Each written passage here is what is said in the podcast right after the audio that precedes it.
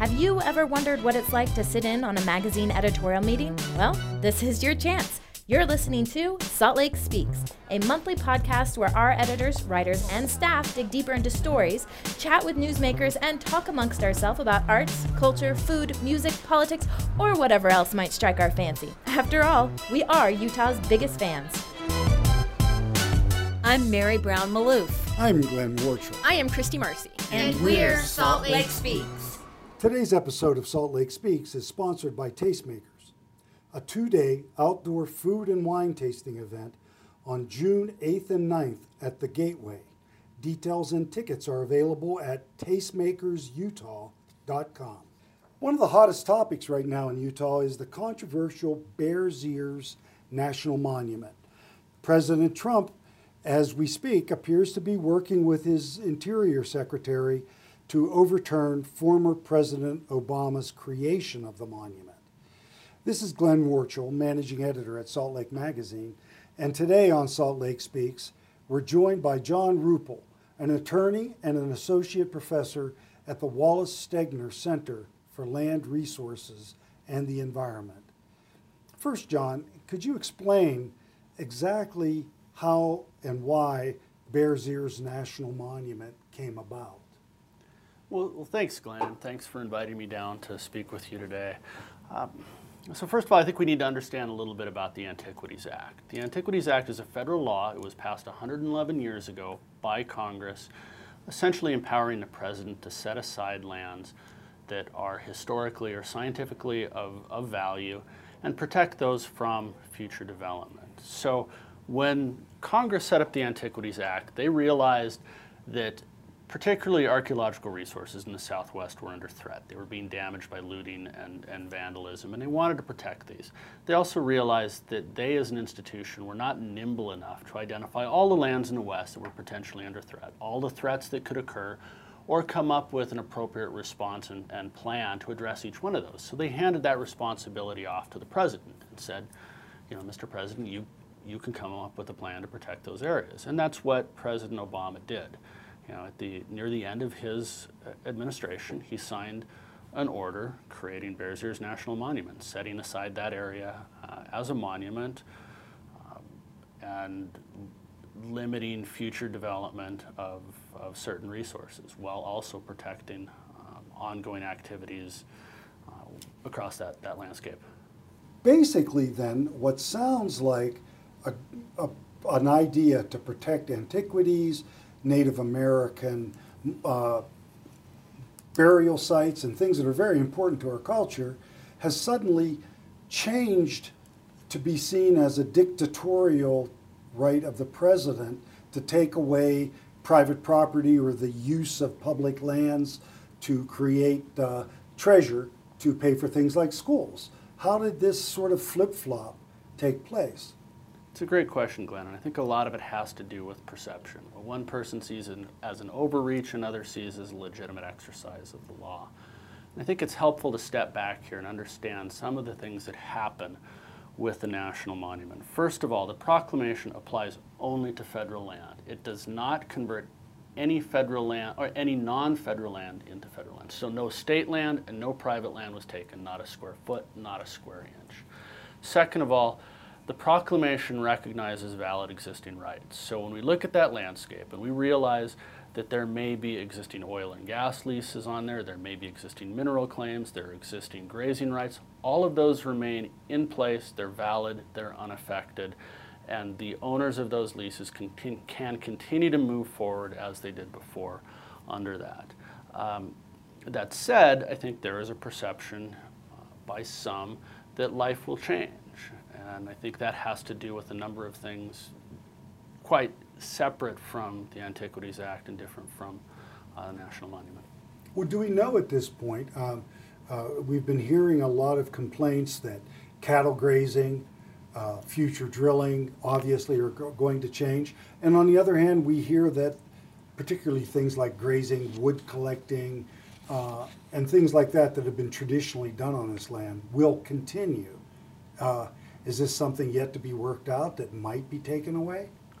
The proclamation gives us great direction on a number of those issues. So when, when President Obama created the monument, he issued a presidential proclamation. That proclamation is binding as a matter of law. And it says explicitly, and let me quote a couple of sections from it. Uh, the Secretary shall, to the maximum extent permitted by law and in consultation with Indian tribes, ensure the protection of Indian sacred sites, traditional cultural properties in the monument, and provide access by members of Indian tribes for traditional, cultural, and customary uses, including collection of medicines, berries, and other vegetation, forest products, firewoods, and for personal non-commercial uses. So, so those uses are protected. And the president was equally clear. The state retains authority to manage wildlife, so hunting and fishing rights are not changed. The state also has primary responsibility for permitting water rights. That does not change. And as I said before, those valid existing rights that were previously in place, those are unaffected as well. Now, one of the biggest areas of perhaps confusion or difference of opinion on this, and we see it at the, the top of the Utah delegation on down to the people that are living there. And that is that if President Obama and the presidents before him created monuments by using a presidential order and signing off on it, why can't a president who comes later, in this case Donald Trump, with a flick of the pen, overturn it and put it back the way it was? It's a great question, Glenn, and it's a little bit complicated, so bear with me here. The Constitution of the United States gives Congress the power over public lands. That's the property clause. It's very clear power over public lands goes to Congress and to nobody else. The president doesn't inherently have power over public lands by virtue of his office. He has to have that authority granted to him by Congress. And that's what they did when they passed the Antiquities Act. They delegated that authority to create national monuments, and they were very explicit. What the Antiquities Act does not say is, the is that the president can undo or reduce those national monuments. Um, so the question becomes, is there something implicit, something implied along the way that would lead us to believe that the president has those powers? Because short of that, the president simply can't do this. He's stepping in the shoes of Congress when he created the national monument, and he would need that authority granted to him to, to essentially wear those shoes again. So the argument um, that the president could somehow uh, do these things, it's based largely on uh, prior monument reductions. And if we look at those, there have been about 16 of them over the last 111 years they, they provide very little historical support for this. Some of those reductions were done because of mapping errors. A lot of them were done because proclamations were they were done at the turn of the century and we simply didn't know as much about the resource in the area to describe them adequately in those proclamations. So we cleaned up that information as we knew more. There were a couple of proclamations or a couple of national monuments that were shrunk for national security purposes.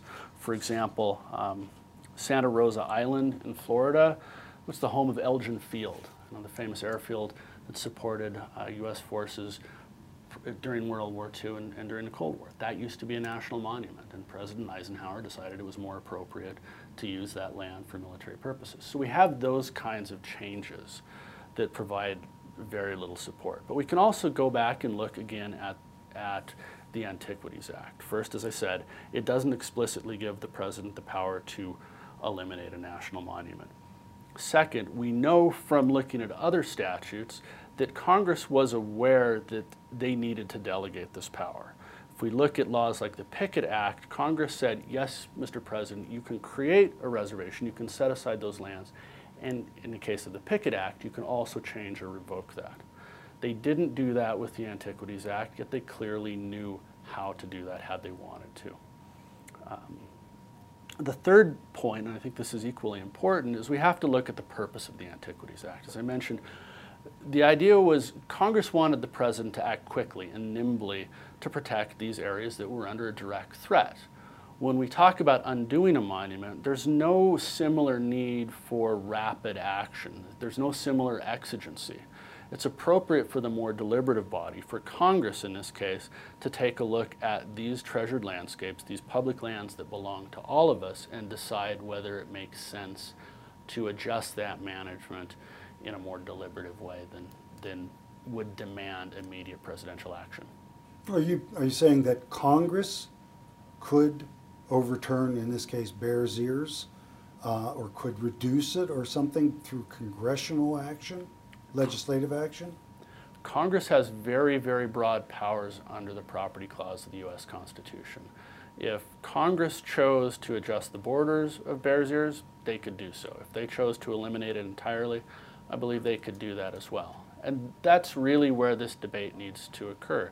If the question is whether local community input was adequately considered, whether that needs to be a consideration under the law, that's an issue that only Congress can address. The president can't add those requirements into a law. That's a congressional function. That's a lawmaking function. So if the, if the law needs to change, that's something Congress needs to take the lead on. Now, President Trump called on the Interior Secretary Ryan Zinke to to uh, look into. It's unclear whether it's just the national monuments in Utah, the more recent ones, or the national monument situation in general.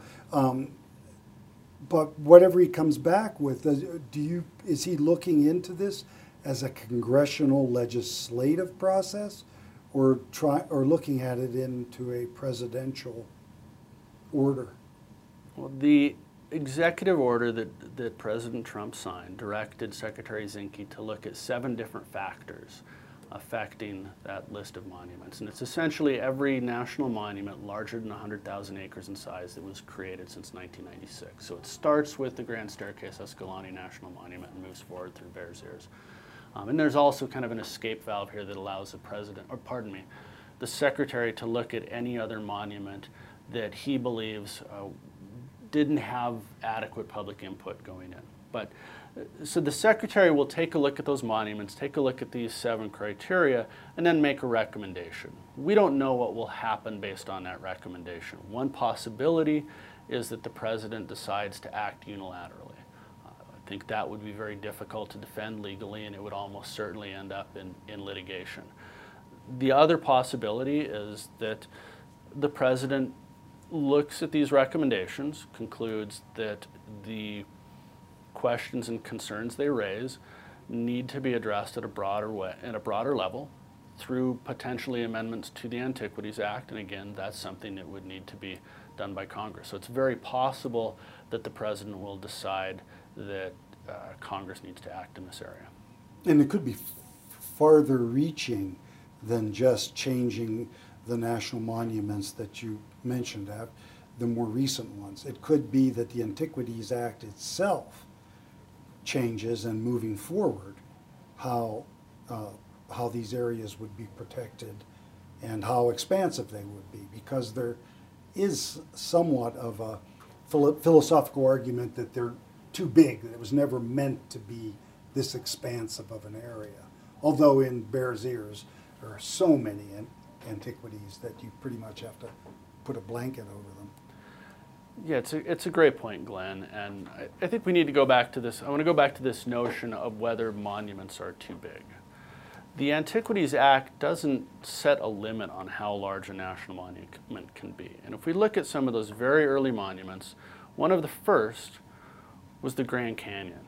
Uh, it was set aside by President Roosevelt because of a, a threat to development that was challenged. It went all the way to the Supreme Court, and the Supreme Court said, look, Congress, you gave the president the authority to protect areas and items of historic and scientific importance, and we believe the Grand Canyon fits that definition. So we've had landscape scale monuments going back to at least, at least 100 years.